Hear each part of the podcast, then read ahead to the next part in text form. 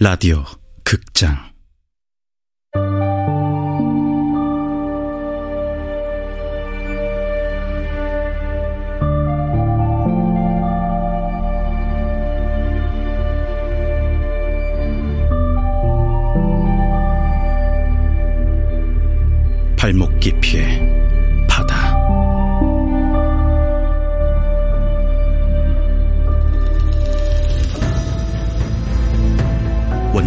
최민호 극본 이주향 연출 황영선.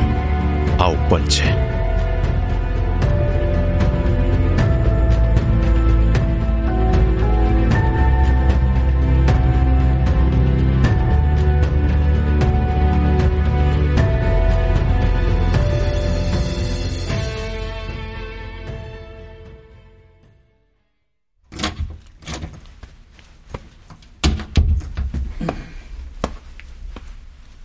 어? 앉았어? 음, 좀 전에 깼어. 사흘 지났어. 내리 잠만 자서 틈틈이 당신 코에 손가락을 갖다 대고 숨은 잘 쉬나 확인했다고. 들숨에 배가 나오고 날숨엔 들어가는지도 보고. 그래.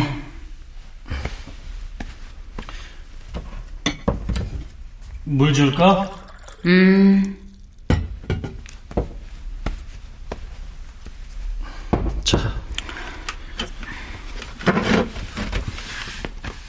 사표 썼다고 왜 말 안 했어?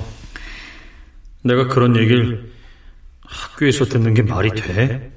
당신 말대로 내리 잠만 자느라 말할 틈이 없었지. 그리고 쓸 거란 건 당신도 알고 있었잖아. 그건 많이 힘들었단 거 알아. 잘했어. 잘했어?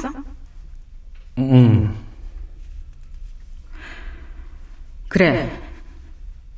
사표 내니까 기쁘게 받아주더라. 그런 것만 봐도 내가 관둔 건 잘하긴 잘한 모양이야. 여보. 고생했다는 인사는 어떤데? 내가 해주잖아. 많이 힘들었단 거 안다고. 고생했다고. 뭐든 네 말이 다 맞지. 이번에도 네 뜻대로 했어. 무서우니까 관두는 게 아니라 더러우니까 관두라고. 그랬잖아. 네 말대로 사서 문제를 만든 건 나니까 내가 책임을 진 거야. 마무리를 지은 거라고. 아무도 나서지 않은 일에 나선 건 나니까 내가 다 떠하는 거고. 이제 밤중에 욕하고 끊기는 전화는 없을 거야. 너한테 모르는 번호로 나에 관한 이상한 소문을 줄줄이 적어서 보내는 문자도 더 이상 없을 거고. 네 말이 맞아. 바뀌지 않는 건 바뀌지 않더라. 신고를 하고 청원을 넣고 호소를 해도 아무것도 바뀌지가 않았어. 네 말대로 쓸데없는 분란만 일어났을 뿐이고 모두가 불편했을 뿐이고 학생들이 학습권을 침해당했을 뿐이지. 기쁘지 않아? 이제 만족하지 않냐고. 미안해. 미안하다니. 축하한다는 얘기를 하고 있는데 왜?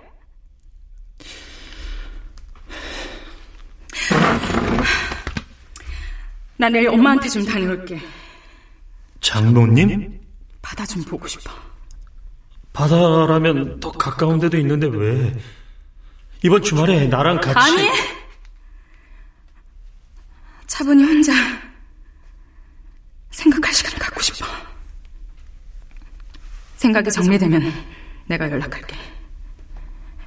기다려줘.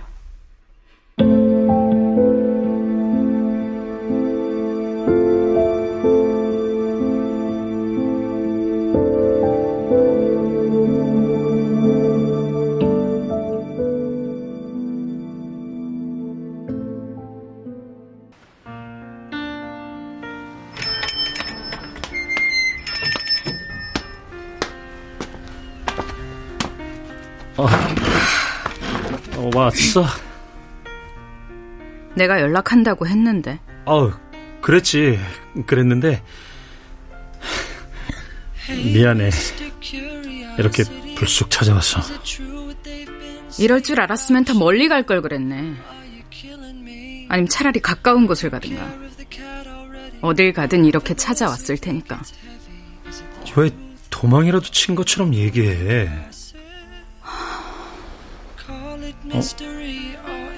반지는 어디 갔어? 잘 있어. 케이스에 고이 넣어뒀어. 미안해. 뭐가? 당신을 제대로 이해하지 못했어. 다 내 잘못이야. 네 맘 충분히 헤아렸어야 했는데 내가 부족했어. 매번 매번 이런 상황 만들어서 미안해. 그러니까 이제 집에 오면 안 돼? 일주일이면 충분히 생각하지 않았어? 괜찮으면 오늘이라도 나랑 같이 돌아가자. 어, 그게 싫으면 하루 이틀 나랑 더 장모님 댁에서 지내도 좋고 더 해야 할 생각이 있는 거라면 집으로 가서 돌아가서 나랑 같이 해. 응? 잠깐. 어 그래 민주야 말해. 화장실 좀 다녀올게. 어.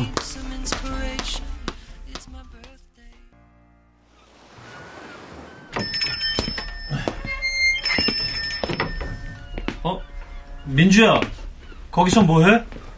화장실은 위층이라고. 민주야.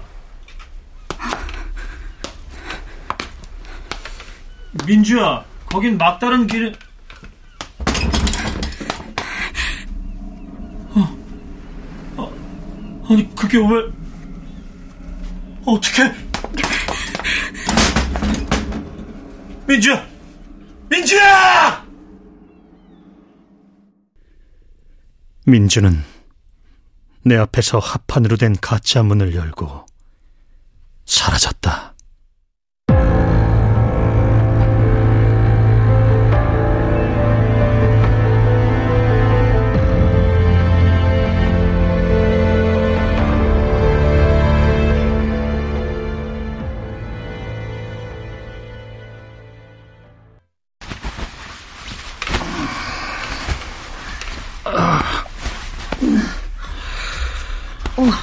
어, 깼어요? 뭐? 여기, 죽 좀. 어, 어, 뭐, 뭡니까? 어, 여, 여긴 어디예요? 우리 집이에요. 예? 납치한 거 아니고 도와준 거니까 표정 좀 풀죠. 아니, 내가 왜 여기 있는 건데요? 기억 안 나요? 여보를 부르짖으면서 빌딩을 뛰쳐나가서는 그대로 자전거 탄 사람이랑 부딪혀서 바닥에 머리를 탁! 어, 그렇게 쓰러졌잖아요. 집 나간 아내라도 본 거예요? 도와줘서 고맙습니다. 내가 부탁한 건 아니지만. 아, 아니, 그 상황에 도와달라 부탁해야 도와주나? 어쨌든요. 아, 벽 좀 부셔줘요. 뭐라고요? 나한테 심하게 쳐져 있는 그 경계요. 그런 거 없는데요. 기자라고 취재 좀 부탁한다고 하면 열의 일곱 여덟은 부정적이죠. 누가 나쁘답니까? 당신이 줄곧 나를 그렇게 보잖아. 내가요? 누가 그러던데요? 나더러 감사하다고. 왜 대실종을 파헤치는지는 몰라도 이런 일을 많은 사람들이 잊지 않게 계속 이야기해 달라고요. 그래야 실종된 한 사람이라도 더 찾고 사라질 뻔한 한 사람이라도 더 살게 한다고요. 감동이라도 받은 것 같네요. 네. 사명감이란 것도 막연히 생기고요. 그럼 계속 잘해내세요. 난 딱히 기자님을 도와드릴 게 없네요. 아, 아, 지금 전국 각지에서 발굴되고 있는 유골들 대실종과 관계 있다는 거 알아요. 경혜 씨가 협회에서 의뢰받은 일이 유골 사건이란 것도 지레 짐작으로 알고 있고요. 그럼 대실종 사건 일을 하고 있는 거나 마찬가지인 거죠? 이미 10년이나 지난 일이지만 다시 오늘의 일이 됐어요. 경혜 씨는 경혜 씨대로 나는 나대로 각자 일하면서 부딪히게 되더라도 날 세우진 말자고요. 난 딱히 뭘 방해하고 싶지 않아요. 오히려 위민하고 싶은 거지. 도와준 건 고맙습니다. 또 마주칠 일이 있을지는 모르겠네요.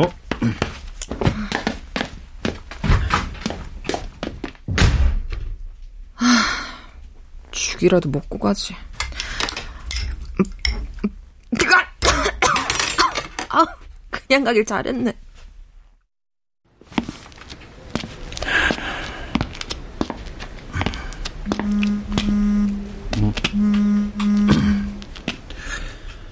예, 도서 정리협회 맞습니까?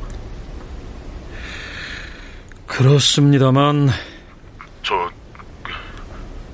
말씀하세요, 유남별 아버님. 도움이 필요하면 연락하라고 했죠. 귀찮게 말라고 하셨던 것 같은데요. 오늘 중에 만나야 합니다. 빠를수록 좋겠는데. 너무 제멋대로군요. 뭐요? 제멋대로라고 했습니다. 내가 물어볼 게 있어서 갔을 때는 인상이나 잔뜩 쓰더니 지금은 맡겨놓은 보따리라도 찾는 것처럼 나오고 있잖아요. 물론 연락 달라는 얘기는 내가 했죠. 하지만 그쪽도 뭘 부탁하고 싶다면 예의를 좀 갖춰야 하는 거 아닙니까? 한별이는 사무실 들어올 때 인사도 잘하던데 지난번 일은 미안했습니다. 한 시간 뒤에 제 사무실에서 뵙죠. 주소는 문자로 보내겠습니다.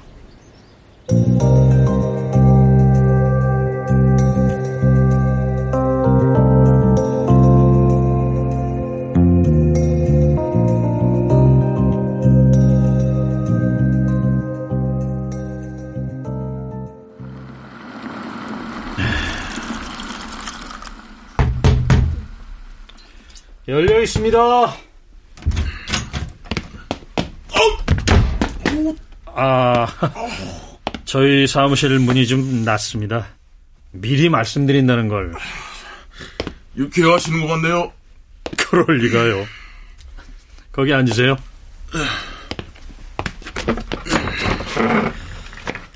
차는 뭘로 드시겠습니까? 아무거나 좋습니다.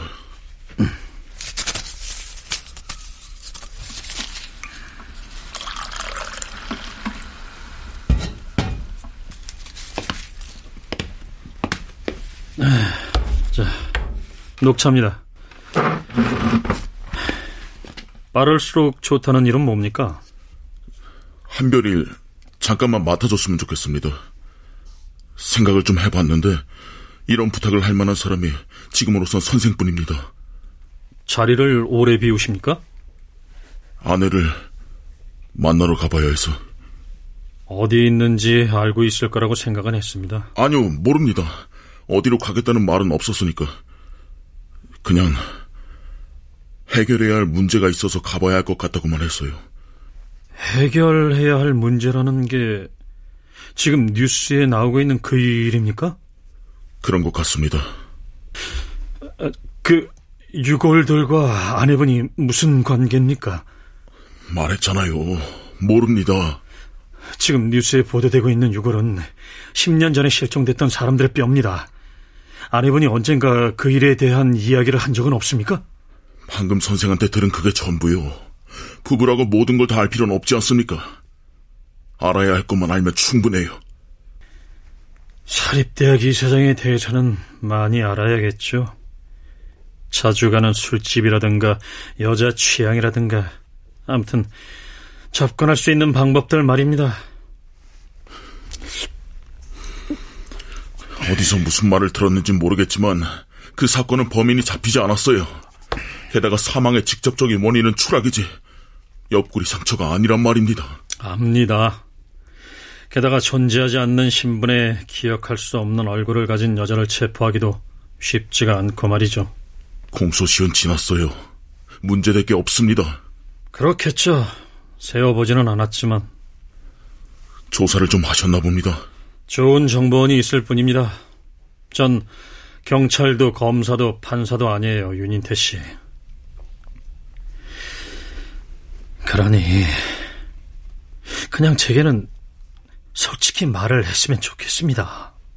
난 당신이 인쇄소로 찾아왔을 때나 지금이나 숨기는 게 없어요. 진짜입니다. 오늘 발견된 유골 중에 제 아내가 있습니다. 이 며칠간 제 주변에서 계속 신경 쓰이는 일들이 일어났습니다.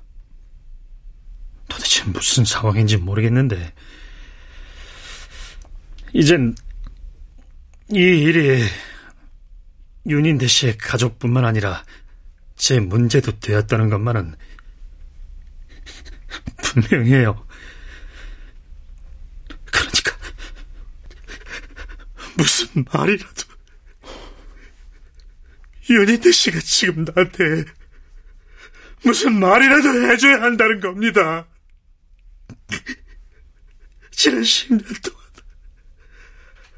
단 한 번도 없었던 신랄 같은 희망이 희망이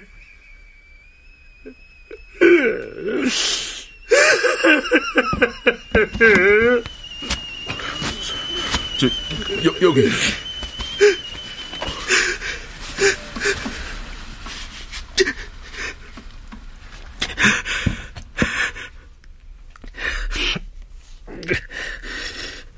미안합니다. 선생 안 해본 일은 유감입니다. 뭐라 드릴 말씀이 없군요. 그러니까 솔직하게 말해 주십시오. 아내가 떠나는 일이 무슨 일인지 모른 채로 보내진 않았을 것 아닙니까? 아이를 낳고 함께한 세월이 있는데 정말 아무것도 모르진 않을 거잖아요. 정말이지 모릅니다. 미안합니다.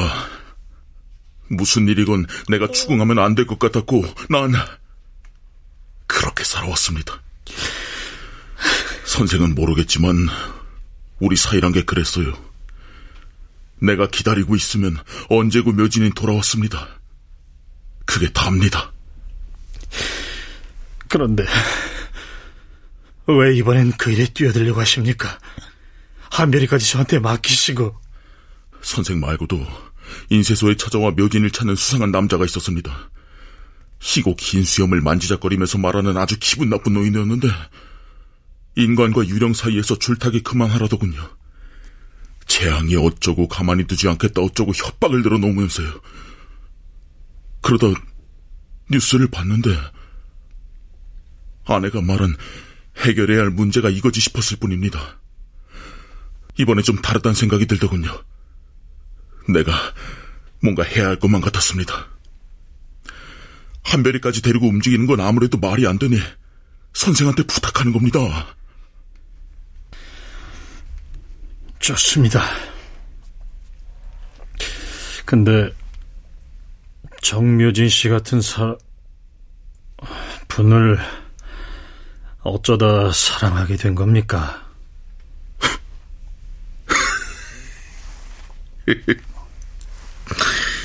어쩌다 사랑하게 됐냐니? 그런 멍청한 질문은 처음 들어보는데.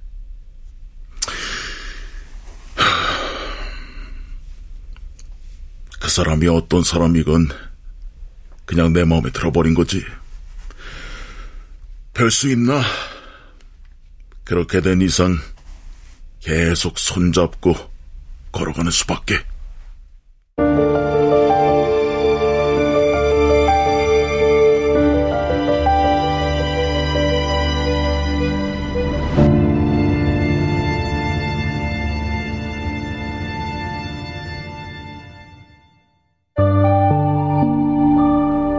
라디오 극장 발목 깊이의 바다 최민우 원작 이주양 극본 황영선 연출로 아홉 번째 시간이었습니다.